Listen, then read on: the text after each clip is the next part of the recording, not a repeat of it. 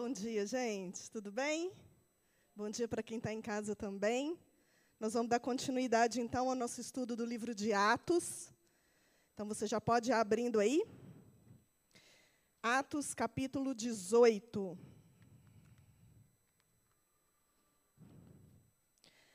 Atos, capítulo 18. Nós vamos ler do versículo 1 até o 17.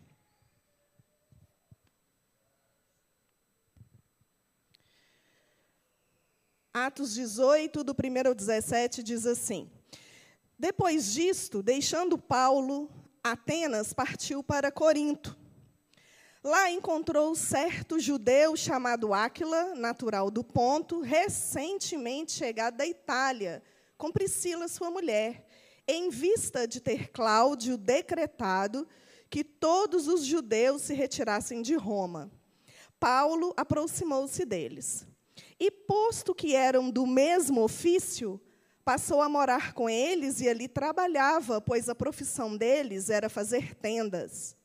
E todos os sábados discorria na sinagoga, persuadindo tanto a judeus como gregos. Quando Silas e Timóteo desceram da Macedônia, Paulo se entregou totalmente à palavra, testemunhando aos judeus que o Cristo é Jesus. Opondo-se eles e blasfemando, sacudiu Paulo as vestes e disse-lhes: Sobre a vossa cabeça o vosso sangue. Eu dele estou limpo e desde agora vou para os gentios. Saindo dali, entrou na casa de um homem chamado Tício Justo, que era temente a Deus. A casa era contígua à sinagoga. Mas Crispo, o principal da sinagoga, creu no Senhor com toda a sua casa.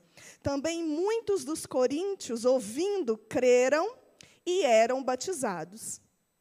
Teve Paulo, durante a noite, uma visão em que o Senhor lhe disse: Não temas, pelo contrário, fala e não te cales, porquanto eu estou contigo e ninguém ousará fazer-te mal, pois tenho muito povo nessa cidade. E ali permaneceu um ano e seis meses, ensinando entre eles a palavra de Deus. Versículo 12. Quando, porém, Gálio era procônsul de Acaia, levantaram-se os judeus concordantemente contra Paulo e o levaram ao tribunal, dizendo: Este persuade os homens a adorar a Deus por modo contrário à lei. E a Paulo falar quando Gálio declarou aos judeus: se fosse com efeito alguma injustiça ou crime da maior gravidade, ó judeus, de razão seria atendê-los.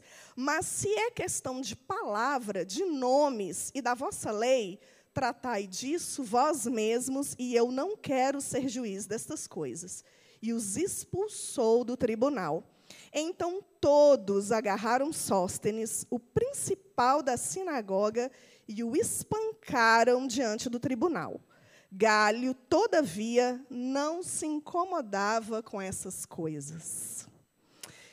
Nós percebemos durante todo o livro de Atos, nós estamos aqui no capítulo 18 hoje, mas a gente pode perceber desde o início como que Lucas ele tem a preocupação iminente, gritante, de nos mostrar que o Espírito Santo ele é tão ativo, mas ele é tão ativo que parece que você vai conseguir pegar. No início, o pastor Silvio trouxe um, uma palavra assim: Atos dos Apóstolos deveria chamar Atos do Espírito Santo de tão iminente, de tão ativo que o Espírito Santo está ensinando, caminhando, demonstrando, revelando seu poder ali na igreja. Nós vimos lá em Atos capítulo 2 que a descida do Espírito Santo teve uma função, um propósito, que era capacitar a igreja a ter poder. Poder para quê? Para testemunhar. Então, nada mais óbvio que esse capítulo 18, nesse ponto que nós lemos aqui nessa manhã, vai continuar nos trazendo essa evidência. O Espírito Santo, ele é ativo na sua igreja. Vamos relembrar um pouquinho desde o capítulo 16, para a gente se situar e chegar aqui onde nós estamos hoje. No capítulo 16, se você puder ler aí na sua Bíblia, no versículo 6 a 8, a gente vai perceber que Paulo está ali finalizando sua primeira viagem missionária, e ele então está subindo para Troade. Então, o que, que vai acontecer? E percorrendo a região frígio-gálata, tendo sido impedidos pelo Espírito Santo de pregar a palavra na Ásia, defrontando Mísia, tentavam ir para Bitínia, mas o Espírito de Jesus não o permitiu, e tendo contornado Mísia, desceram a Troade. Olha que sensacional. O Espírito Santo é aquele que fecha a porta, mas é aquele que abre portas. É aquele que te impede de ir por um caminho, mas é aquele que te direciona também. Então, nós vimos aqui essa manhã um louvor tão maravilhoso, e parece que eu conversei com o um grupo de louvor a respeito do, da palavra de hoje, porque as músicas, as ministrações, tudo que foi falado aqui em cima hoje, casou perfeitamente com a mensagem de hoje. Porque desde sempre o Espírito Santo é aquele que habitou em você quando você o recebeu como Senhor e Salvador, com Jesus como seu Senhor e Salvador, e a partir daí, ele é um Deus presente, ele é um Deus Emanuel, ele é um Deus que não fala assim, ó, vou tirar férias de você que você está me cansando, eu vou, vou ficar uma semana longe porque está difícil ficar aí morando dentro de você. Não existe isso, porque o Espírito Santo ele veio habitar e em Romanos traz um, no capítulo 5, traz um verbo que é o amalgamar, ou seja, quando você mistura água com óleo, né, fica ali, você consegue ver o óleo, você consegue ver a água, mas quando você mistura água com açúcar ou água com sal, você não consegue separar mais. Então, o Espírito Santo ele vem morar em você e habitar em você, fazer de você tabernáculo. Isso é maravilhoso, porque quando a gente percebe essas ações no livro de Atos, a gente vê que a gente não está fazendo uma obra por nós mesmos. E isso é tão, parece óbvio, irmãos, a gente falar nisso, mas com o caminhar, com as lutas, com as tribulações, com, a, com as questões que nos sobrevêm, pandemia, guerras, as coisas caras do jeito que estão, a gente começa a perder essa noção da presença do Espírito Santo habitando em nós. Então, quando a gente percebe lá no Atos, capítulo 16, que ele é tão ativo e tão ativo que ele te direciona, ele fala para você o que, que você deve fazer quando você realmente presta atenção e se dedica e se consagra a ele. Isso é maravilhoso, isso é um alívio, isso tira uma carga das nossas costas, porque tudo que você faz, independente se é dentro da igreja ou lá fora no seu trabalho, na sua casa, não existe essa divisão secular, porque quando você aceita Cristo como seu Senhor, você está dizendo para Ele que tudo que você faz pertence a Ele. Tudo que você faz é adoração a Ele.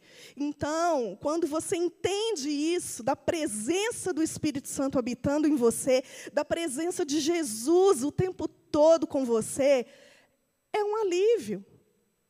Essa responsabilidade de, ah, deu errado, ou então que as coisas deram certo, o mérito foi meu, tudo é para Ele e é para a glória dele. E nós vimos também que quando ele ouviu lá em Troade, ele teve uma visão do homem macedônico dizendo: sobe para Macedônia, vem nos ajudar. Então Paulo ele estava descendo para a Ásia, era óbvio, era uma atitude óbvia, mas então ele tem uma visão para subir para a Europa. Claro, ele ainda não sabia que era Europa, nós sabemos hoje pela geografia, mas ele nem tinha noção que ele estava trocando ali de continente. Então ele sobe e vai passar por algumas cidades. Ele vai passar por Filipos, ele vai passar por Tessalônica, ele vai passar por Bereia e Atenas, que nós vimos na semana passada. Vamos relembrar um pouquinho cada uma dessas cidades? Filipos, é, não havia sinagoga lá. Então, vocês lembram qual era a tática, a estratégia missionária de Paulo?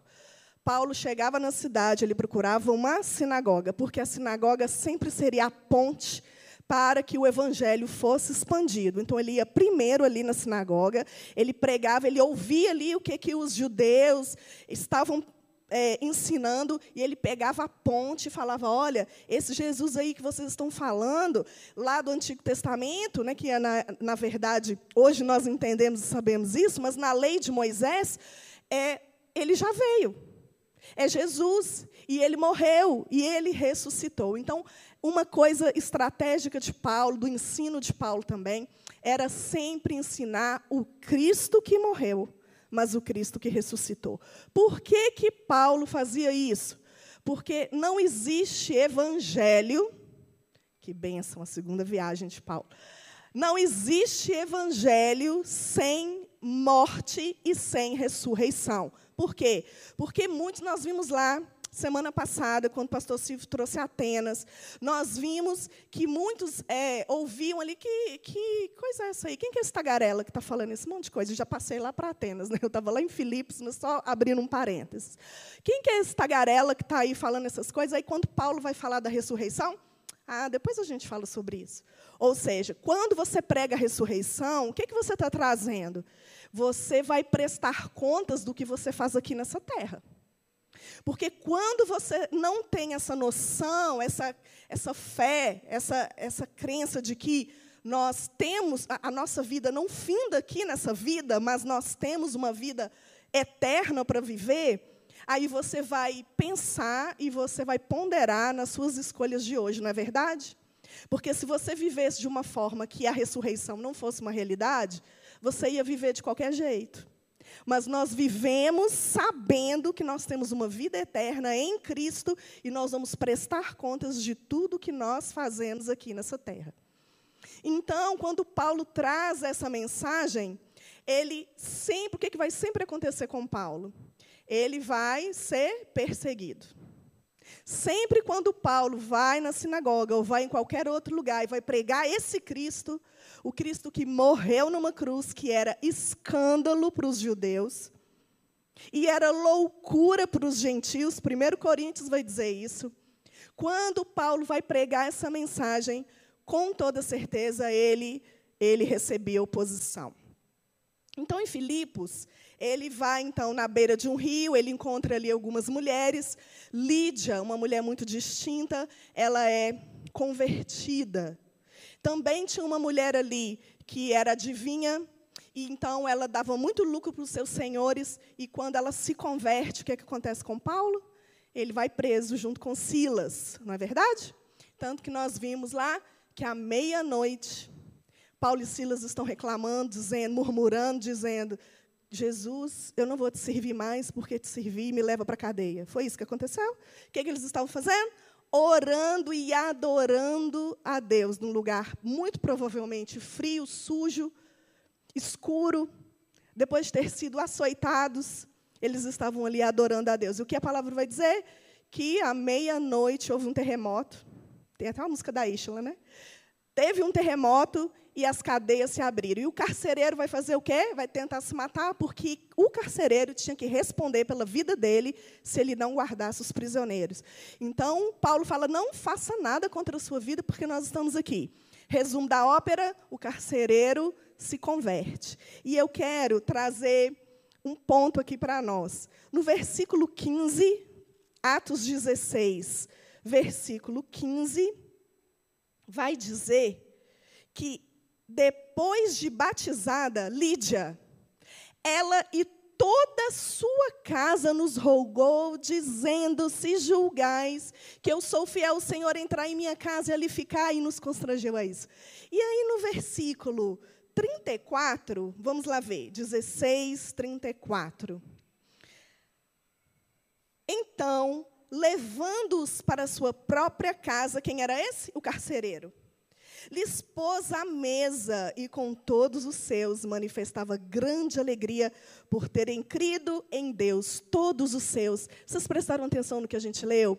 Deus não apenas se preocupou com Lídia, mas se preocupou com toda a sua casa. Toda a casa de Lídia se converteu ao Senhor. Nós podemos ver ali que o carcereiro, da mesma forma, todos da sua casa receberam a salvação em Cristo Jesus. Nós servimos um Deus de família. Quando Deus encontra o coração da Miriam, ele não está interessado só no coração da Miriam, ele está interessado em toda a casa da Miriam. Por isso que nós podemos ter essa certeza no nosso coração de que se alguém na nossa família que ainda não se converteu ao Senhor, ou se está desviado dos caminhos dele, com as nossas orações, o nosso bom testemunho, o Senhor vai alcançar cada um deles. Você pode crer essa manhã? Então, sabendo disso, já no capítulo 17, ele vai para Tessalônica. E chegando em Tessalônica, lá tem uma sinagoga. Então, ele procura saber se tem sinagoga e ele vai no sábado pregar o evangelho. Quando ele prega o evangelho, a mesma mensagem que Cristo morreu e que Cristo ressuscitou, o que, que vai acontecer? Os judeus vão se levantar contra é, Paulo e a acusação era levar tumulto na cidade. Olha que interessante, né? Quem está levando o evangelho é taxado por aqueles que não querem receber como aquele que perturba, então eu quero fazer uma pergunta para nós essa manhã, já de cara. Será que você e eu temos vivido uma vida muito tranquila? Ou a gente tem causado perturbação por causa do Evangelho? Será que lá no nosso trabalho, será que lá na nossa vizinhança, lá do prédio que você mora, os vizinhos lá do bairro, olha para você e fala assim: lá vem aquela menina, nossa, lá vem aquele fulano que fica perturbando, trazendo confusão, porque está pregando esse Cristo que morreu e ressuscitou. Ou você é aquele 007 que ninguém sabe que você é crente. Ou se sabe, você não faz diferença nenhuma e você prefere ficar em paz com todo mundo, aquela política da boa vizinhança. Você prefere que todo mundo fique rindo para você, falar: ah, se Jesus tiver um propósito na vida dele, ele, ele vai ser salvo. Paulo, ele chegava na cidade, ele pregava o que ele tinha que pregar. E, na maioria das vezes, ele era taxado como o perturbador do ambiente. E o que vai acontecer aqui? Eles são levados pelos irmãos às pressas para Bereia. E quando ele chega em Bereia, ele vai pregar na sinagoga, ele então vai, o Lucas vai nos relatar que aquelas pessoas foram é, encontradas como pessoas nobres. E ele fala assim: mais nobres dos que de Tessalônica. Por que, que eles eram nobres? Porque eles tinham um parentesco com algum rei? Não. Porque eles tinham um coração aberto para receber, mas não só tinham um coração aberto para receber, eles examinavam nas escrituras se aquilo que eles estavam ouvindo era verdadeiramente, de fato, ao que estava na palavra. Então, nobre, uma pessoa nobre para a palavra, não é uma pessoa rica, não é uma pessoa que tem parente influente, não é uma pessoa que tem status ou tem 5 mil pessoas né, de seguidores no Instagram. Uma pessoa nobre para Deus é aquela pessoa que está com o coração aberto, ouvindo, está recebendo, mas à medida que recebe, também analisa para não ser enganado. John Stott vai dizer no seu livro que aquele pregador, ou aquela pessoa que está ministrando, ensinando algo a respeito das Escrituras, e não aceita ser questionado, ele não deve nunca ser ensinado. Porque a partir do momento que eu estou aqui com o microfone na mão, pregando a palavra de Deus, eu estou sujeita que você chegue para mim no final do culto e fale: Miriam, sabe aquela parte que você falou? Eu não concordo com ela porque não está na Bíblia. E eu tenho que olhar para você e falar assim: meu Deus, que nobreza! Mas que pessoa nobre! Você é muito nobre, porque além de você ouvir, prestar atenção, não está dormindo no culto, pensando o que você vai fazer de almoço, você está analisando. Peraí, esse negócio que essa menina falou, eu acho que não é isso, não. Isso é algo maravilhoso. John Stott também escreve um livro sobre isso, dizendo: pensar, crer também é pensar. Ou seja, você tem um questionamento analítico, você não é levado por qualquer doutrina ou falsa doutrina. Paulo depois vai ensinar tanto isso nas cartas a Timóteo, a Tito, dizendo que era para ele trazer ensino né, da sã doutrina, porque estava entrando falso ensino na igreja. Mas se os irmãos fossem os irmãos como os de Bereia, o que ia acontecer? O falso ensino jamais, jamais seria permitido, porque uns iam se levantar na hora e falar: olha, para de ensinar essas coisas para a gente, porque é nós aqui, além da gente ter o coração aberto para receber, a gente não recebe qualquer ensino, a gente recebe as escrituras. Meu Deus, nós somos de Bereia, amém? Você pode receber em seu coração e dizer, a partir de hoje, tudo que eu ouvi, tudo que eu é, receber, eu vou analisar se isso, esse ensino realmente vem das Escrituras. Então ele chega a Atenas, que nós vimos na semana passada. Paulo fica em Atenas, mas Sila e Timóteo continuam em Bereia. Quando ele chega em Atenas, que era o berço da democracia, da intelectualidade, da cultura, nós vemos que, pastor Silvio falou uma coisa que me marcou muito. Era uma cidade que muito provavelmente Paulo gostaria de estar, porque ele era um homem culto, era um homem que estudava muito. Era um sonho, né, provavelmente, para Paulo estar ali, mas ele não estava distraído.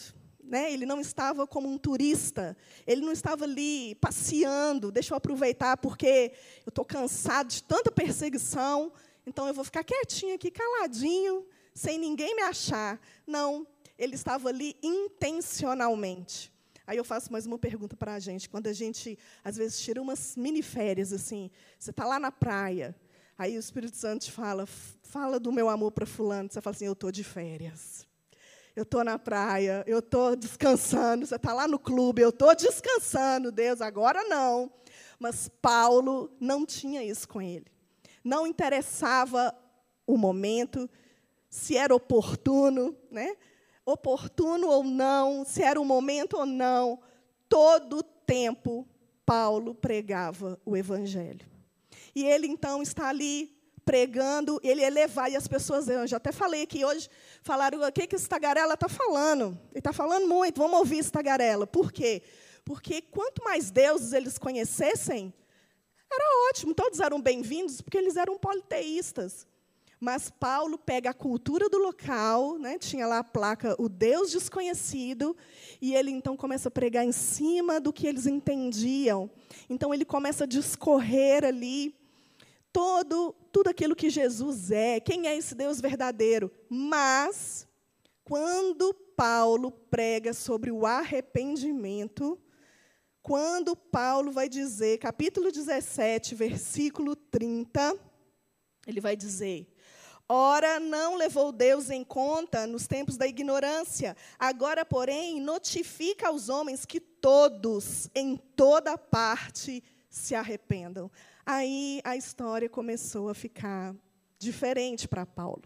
Ele estava sendo recebido, ele estava sendo ouvido, mas quando ele começa a pregar sobre o arrependimento, e quando ele vai discorrer aqui dizendo que Cristo ressuscitou, alguns vão zombar dele, e alguns vão dizer: olha, sobre esse detalhe aí que você está falando, depois a gente conversa. Então, quando alguém fala com você assim, depois a gente conversa, pode saber que a pessoa não está interessada em ouvir o que você está falando. Então, Paulo, depois disso, versículo 34 vai dizer: Houve, porém, alguns homens que se agregaram a ele e creram. Entre eles estava Dionísio, o Areopagita, uma mulher chamada Dâmaris, e com eles outros mais. Então, onde Paulo passava, ele pregava o que tinha que ser pregado. Ele não pregava para o ego das pessoas, ele não pregava para ser aplaudido, ele não pregava para ser reconhecido, ele não pregava para ser chamado de novo lá na sinagoga. A gente vai ter que chamar esse Paulo, porque ele prega bem demais. Ele não pregava com nenhuma dessas intenções. Ele pregava o Cristo que morreu e o Cristo que ressuscitou. Por causa disso, todos deveriam se arrepender. Essa era a mensagem de Paulo, essa era a mensagem dos apóstolos, e essa deveria continuar sendo as nossas pregações de hoje. Então, chegamos no capítulo 18, e nós vemos aqui no versículo 1 que depois disso, deixando Paulo Atenas, ele partiu para Corinto. Então, ele chega agora na última cidade da segunda viagem missionária. E ele vai dizer: lá encontrou certo judeu chamado Áquila, natural do ponto, recentemente chegado da Itália. Então, nós sabemos que Áquila, ele era italiano, muito provavelmente sua esposa Priscila também era italianos. E aqui vai dizer que Cláudio, ele decretou que todos os judeus se retirassem de Roma. Isso aconteceu no ano 49 depois de Cristo. É interessante a gente ver esses movimentos, né, de que a autoridade, num determinado tempo, expulsa os judeus da cidade. A gente conhece bem essas histórias, né? Histórias de Inquisição, quando o rei da Espanha tira todo mundo, depois o rei de Portugal. Aqui no Brasil houve Inquisição também, porque os judeus traziam perturbação. Nós não sabemos, ah, aqui não está falando com, com clareza, se esses judeus eram judeus convertidos ao Evangelho. Mas, fato é que no ano de 49 depois de Cristo, todos os judeus foram expulsos da Itália. Por isso, eles chegaram ali em Corinto. Muito provavelmente, quando Paulo os encontra, eles já estavam convertidos, porque aqui no texto de Lucas não nos fala que Paulo os evangelizou. Então, pode ser que eles já eram convertidos. No versículo 3 vai dizer: posto que eram do mesmo ofício, passou a morar com eles e ali trabalhava, pois a profissão deles era fazer tendas. Então, olha que bacana. Na, no original aqui do fazer tendas, é trabalho manual, ou artesanato, ou algo parecido. Alguns teólogos vão dizer que essa escolha de Paulo pode ter sido intencional por essa profissão. Por quê?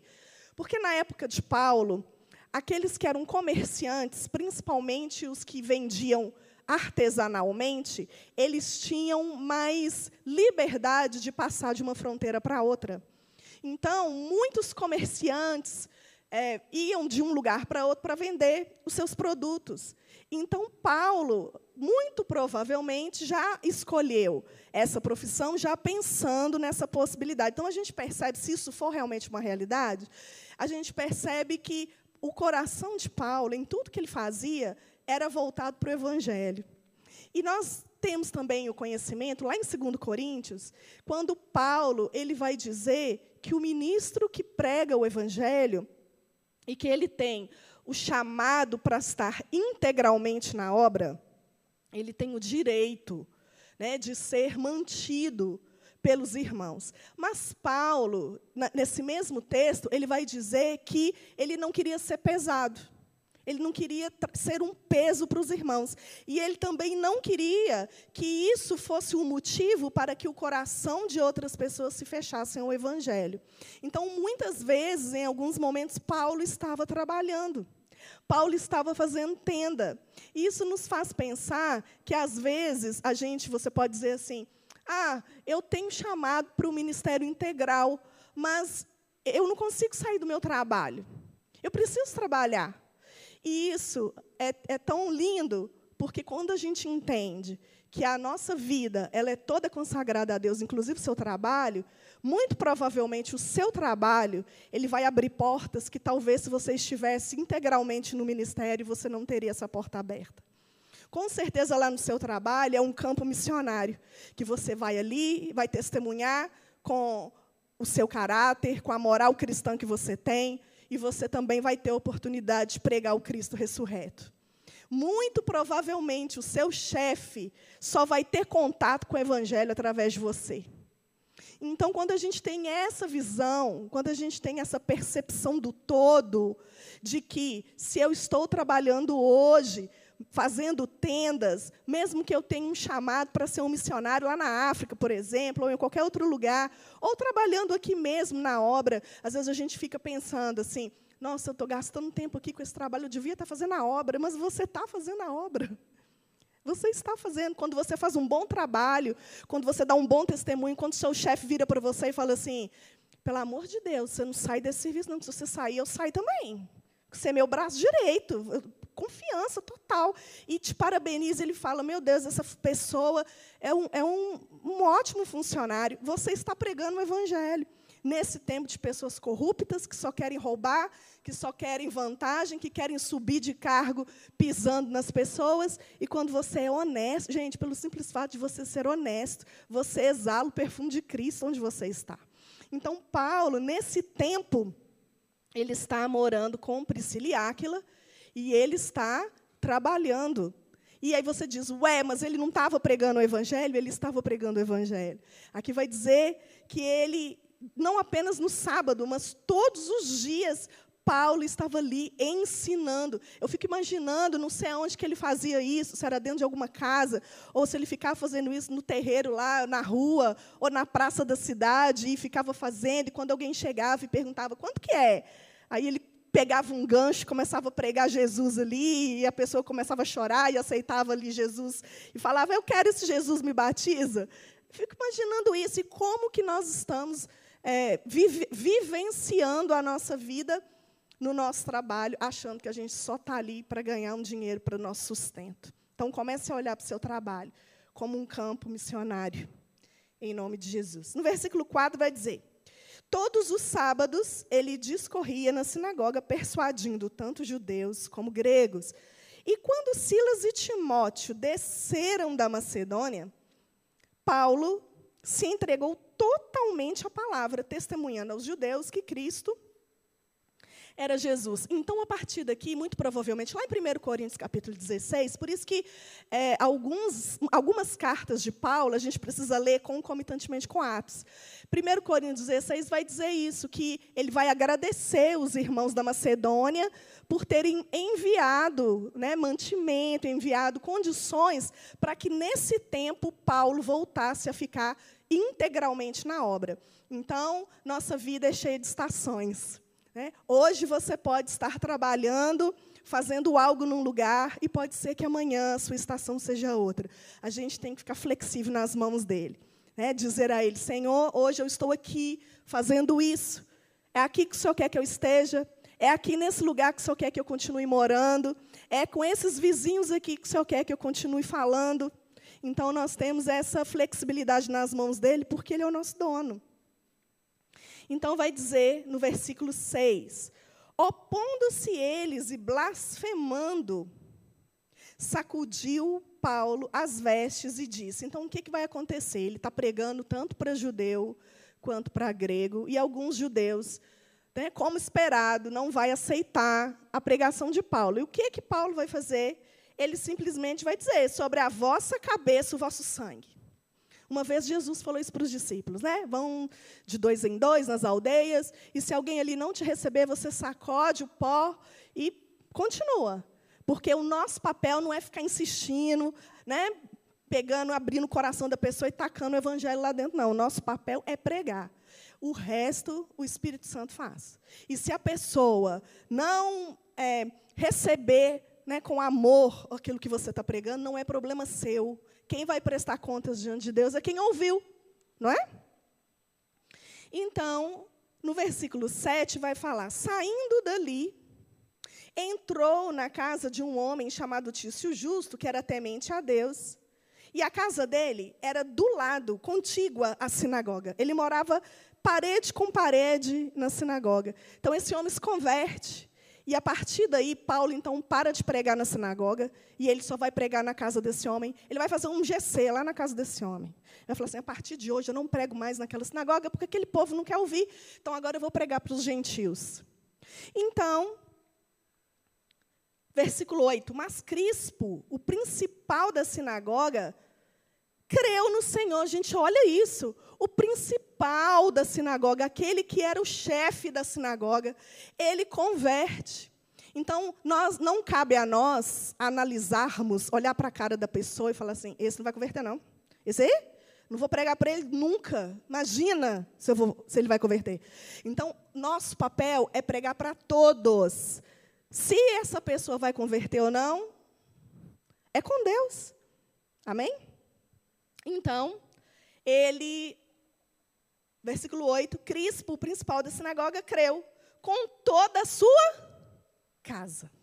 Mais uma vez, Lucas, ele traz essa informação linda, maravilhosa para a gente, dizendo que Deus não está importado apenas com você, Deus está se importando com a sua casa, Deus está se importando com a sua família, e em nome de Jesus, eles estarão nos caminhos do Senhor com você também. E aí ele diz: Versículo 9. Teve Paulo, durante a noite, uma visão, mais uma vez. Muitas vezes Paulo teve essa experiência, né? No caminho para Damasco, quando ele estava ali em Troade, e agora, mais uma vez, Paulo tem uma visão que o Senhor lhe disse: Não temas, pelo contrário, fala e não te cales. Por que, que às vezes é necessário que a gente receba uma palavra como essa? Imagina Paulo naquela circunstância, já no final da segunda viagem missionária, ele já devia estar cansado e recebendo oposição, recebendo ameaça, recebendo muitas questões de portas fechadas, e o coração de Paulo já devia estar cansado ali. Então, quando isso acontece, o Senhor sempre fala conosco, não temas. Não temas na Bíblia, alguns estudiosos dizem que tem 366 vezes, é até para o ano bissexto, né? para você não ficar sem nenhum não temas para o seu ano.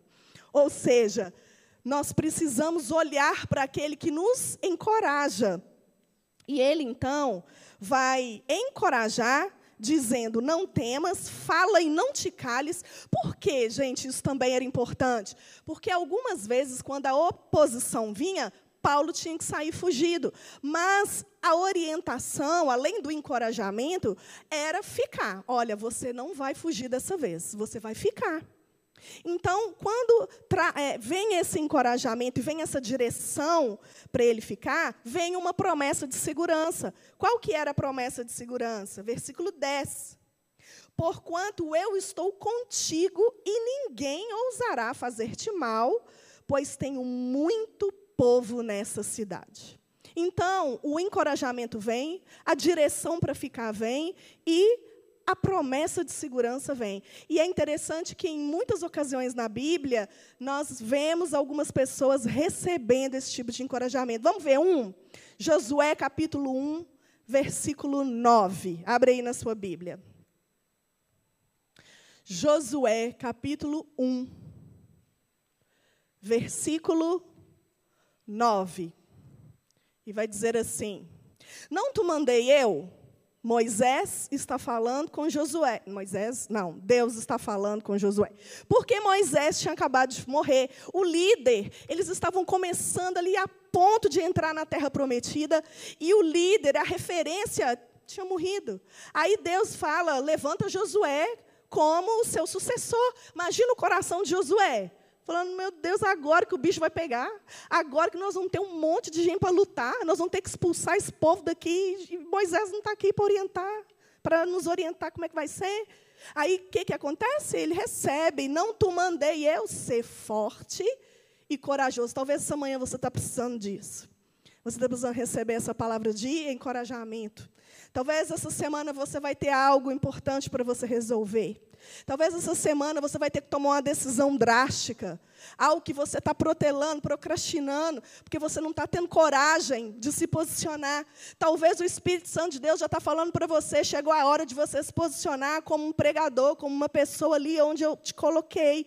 E você não tem coragem de fazer isso. Essa palavra é para você. Ser forte e corajoso, não temas nem te espantes, porque o Senhor teu Deus é contigo por onde quer que andares. Versículo 5. Põe o 5, Xandão. Josué 1, 5. Ninguém te poderá resistir todos os dias da sua vida. Como fui com Moisés, assim serei contigo. Não te deixarei. O que, é que nós cantamos aqui essa manhã? Não te deixarei, nem te desampararei. Essa é a promessa quando Deus tem um propósito que você se posicione. Agora eu quero abrir um parênteses aqui. Por que muitas vezes a gente permite que o medo entre no nosso coração?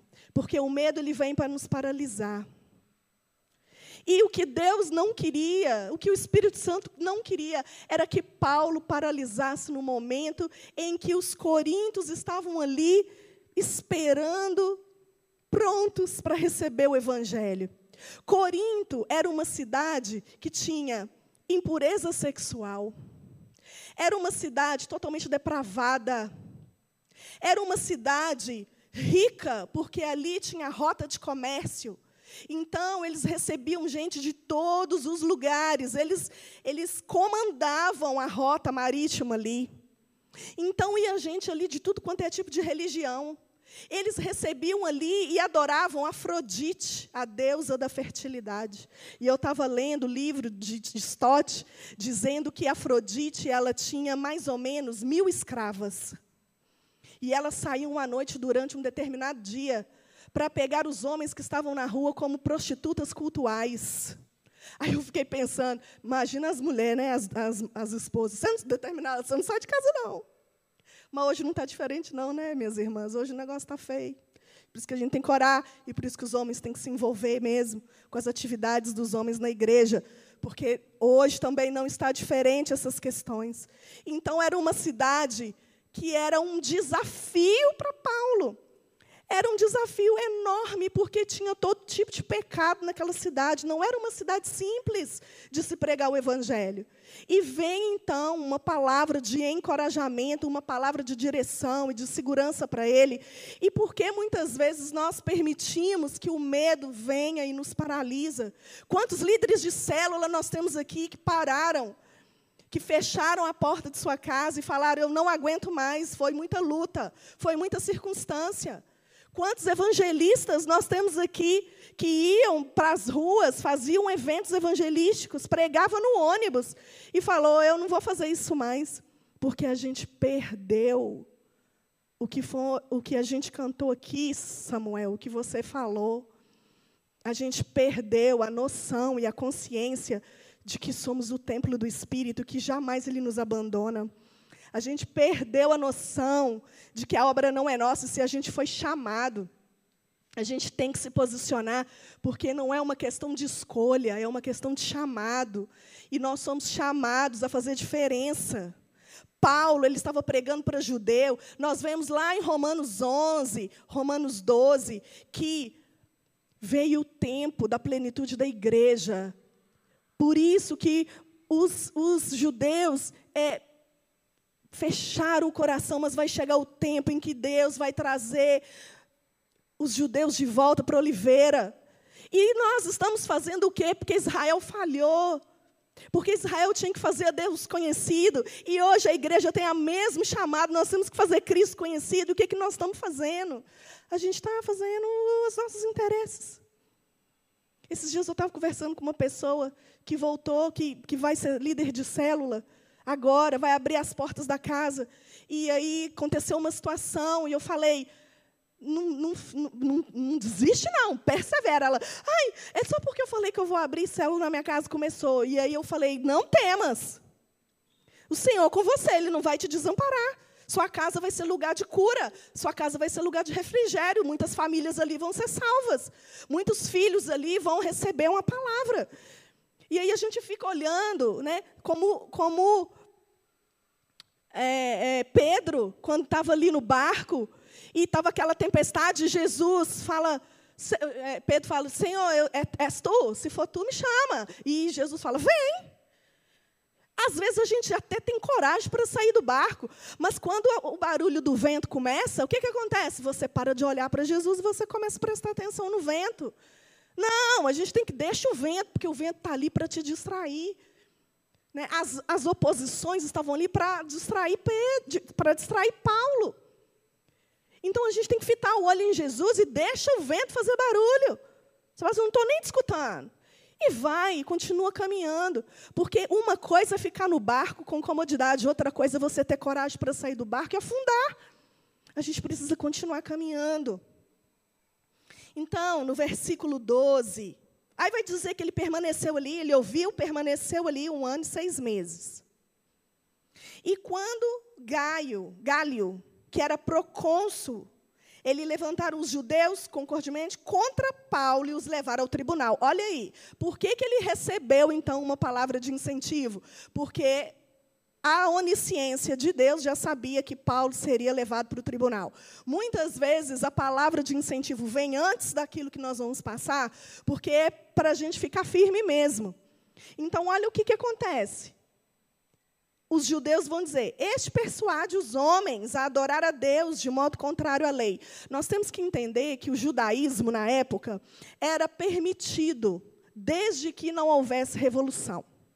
Se você cultuasse aí o seu Deus no cantinho sem perturbar, você podia ser. Não tem problema. Mas o que, que eles estavam acusando Paulo? Estão, olha, ele não, ele não é dos nossos, não. Ele, ele não é judeu e está praticando judaísmo igual a gente, não. Ele está perturbando aqui. Essa era a acusação. E aí, no versículo 14, vai dizer: quando Paulo ia se defender, quando Paulo ia falar, o procônsul vira e fala assim: Olha, gente, vamos parar com essa palhaçada aqui. Se fosse mesmo alguma coisa que estivesse infringindo a lei romana, eu ia até resolver o problema. Mas se é coisa suas aí, vocês resolvam. O que, que isso quer dizer? Que Deus, que Jesus, estava cumprindo a promessa de segurança. Ele nem foi preso. O procônsul entendeu que aquele caso ali, que aquele problema era picuinha, era mimimi de gente que estava com diferença ali, briguinha. Não era algo que ele tinha, não era da jurisdição dele. Então, no 15 vai trazer isso, né? não é questão de palavra, de nome, da vossa lei. Tratai disso vocês mesmos. Eu, nem, eu não quero ser juiz dessas coisas. E aí os expulsou do tribunal. E aí o versículo 17 vai dizer: então, olha só a retaliação. Então, todos agarraram Sóstenes. Quem era Sóstenes? Ele ficou no lugar daquele chefe da sinagoga que tinha convertido. Então, eles foram lá e bateram, espancaram ele diante do tribunal, como se fizesse: é, ah, é, você não quer julgar a nossa causa, não? Então, nós vamos fazer violência. Então, olha do que Paulo estava se livrando ali. E então, Galho, todavia, que era o procônsul, fazia vista grossa, não se importava com essas coisas. O que a gente percebe aqui é que quando Paulo ele chega até Corinto, ele tem um novo desafio. Nunca uma missão é igual à outra. Mas independente disso, quando você precisar, você vai ter uma palavra de encorajamento você vai ter aquele que está com você em todo o tempo. Nós vamos assistir um vídeo agora. Ele é pequenininho, ele tem um minutinho só. Mas ele vai, vai ilustrar aquilo que nós estamos falando aqui desde o momento do louvor. Hoje, é claro, a gente não precisa entender, imaginar algo visível, porque nós temos algo dentro. Mas eu quero que os irmãos recebam a mensagem dessa, desse vídeo e depois nós vamos adorar a Deus e orar. Amém? Pode colocar aí. Xandão, o vídeo.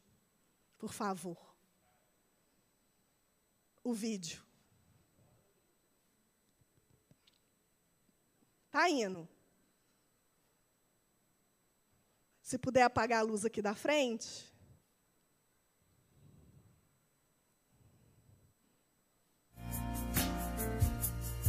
Heavenly Father, we love your precious name. It stands to reason that a name is just a word. It can be easily forgotten as soon as it is heard. But one name was spoken before the world's first day, and it will be here when everything that is has passed away. Delivered from the lips of God to Mary's ears on angels' wings, Jesus, Jesus, Jesus, word that came to life for us, the song that since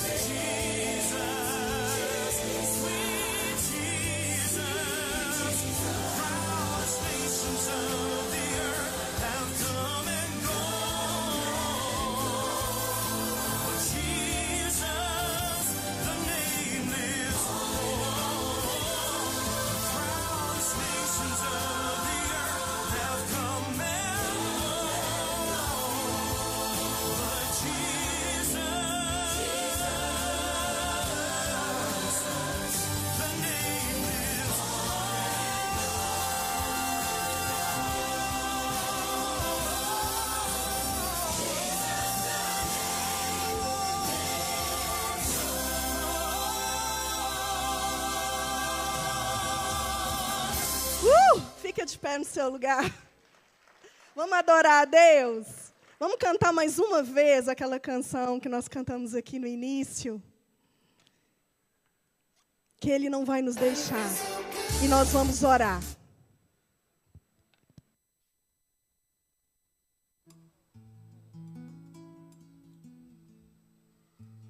Tu não me deixarás, não me deixarás jamais. Tu não me deixarás, não me deixarás. Será que você pode erguer as suas mãos e cantar com a gente?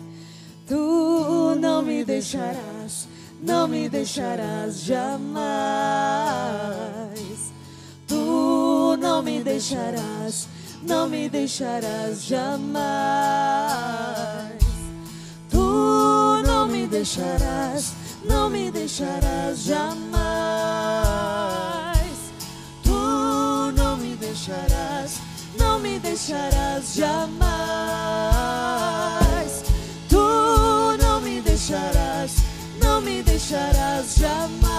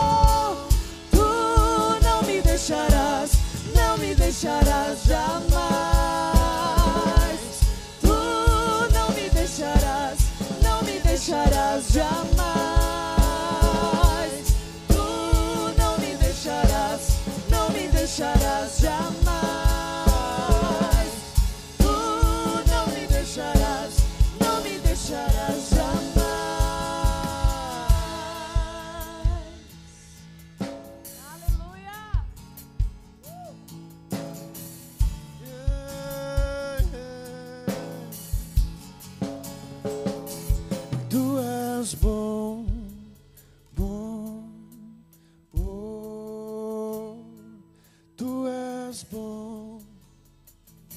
O tempo todo, o tempo todo, e tu és bom, bom, Oh, tu és bom, bom. Nós queremos nos posicionar essa manhã, Deus. Sair daquele lugar da inércia, do medo.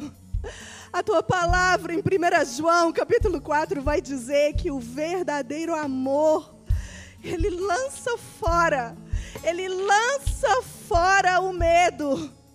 Não importa, Deus, a cidade, não importa a pessoa, não importa quão ousado seja a missão que o Senhor tem nos colocado, quão bravo seja o chefe, quão problemáticos sejam os amigos do trabalho, os vizinhos, não importa, Deus, o que o Senhor tem para nós.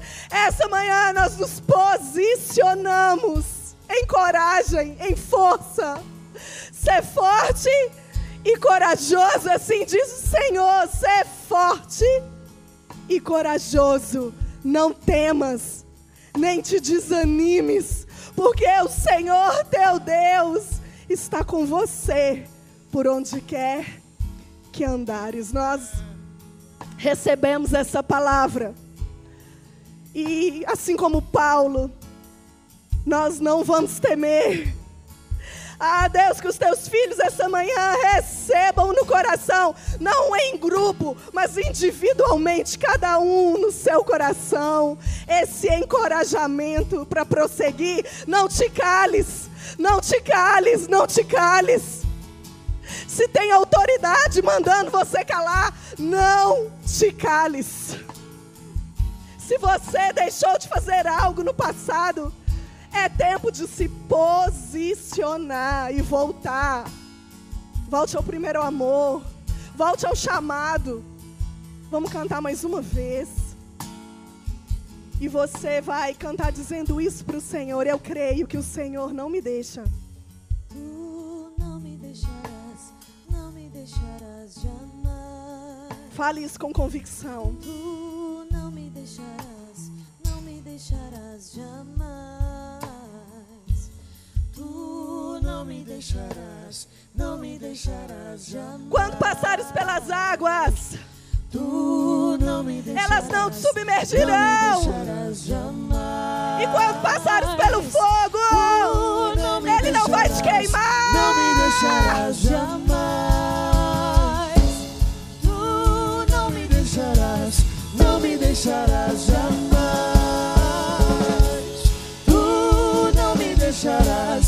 Não me deixarás jamais. Tu não me deixarás, não me deixarás jamais.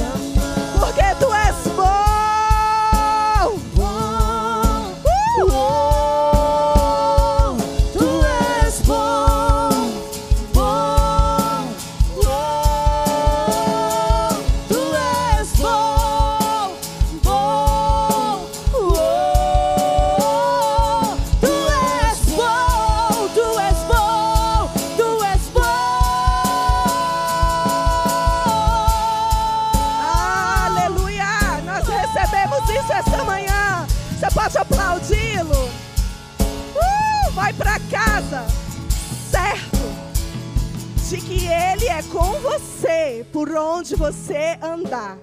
Se você entrou nesse lugar hoje, desviado, ou você entrou aqui dizendo: Mira, eu preciso conhecer esse Jesus que não abandona. Eu, o pastor Bruno, o Fausto, os líderes aqui, os irmãos aqui, vamos estar para orar com você. E se você que nos assiste é essa pessoa, nos procure ou procure uma igreja perto da sua casa. Amém? Vá em paz sabendo de que Jesus está do seu ladinho e que o Espírito Santo habita em você, porque você é tabernáculo. Aleluia!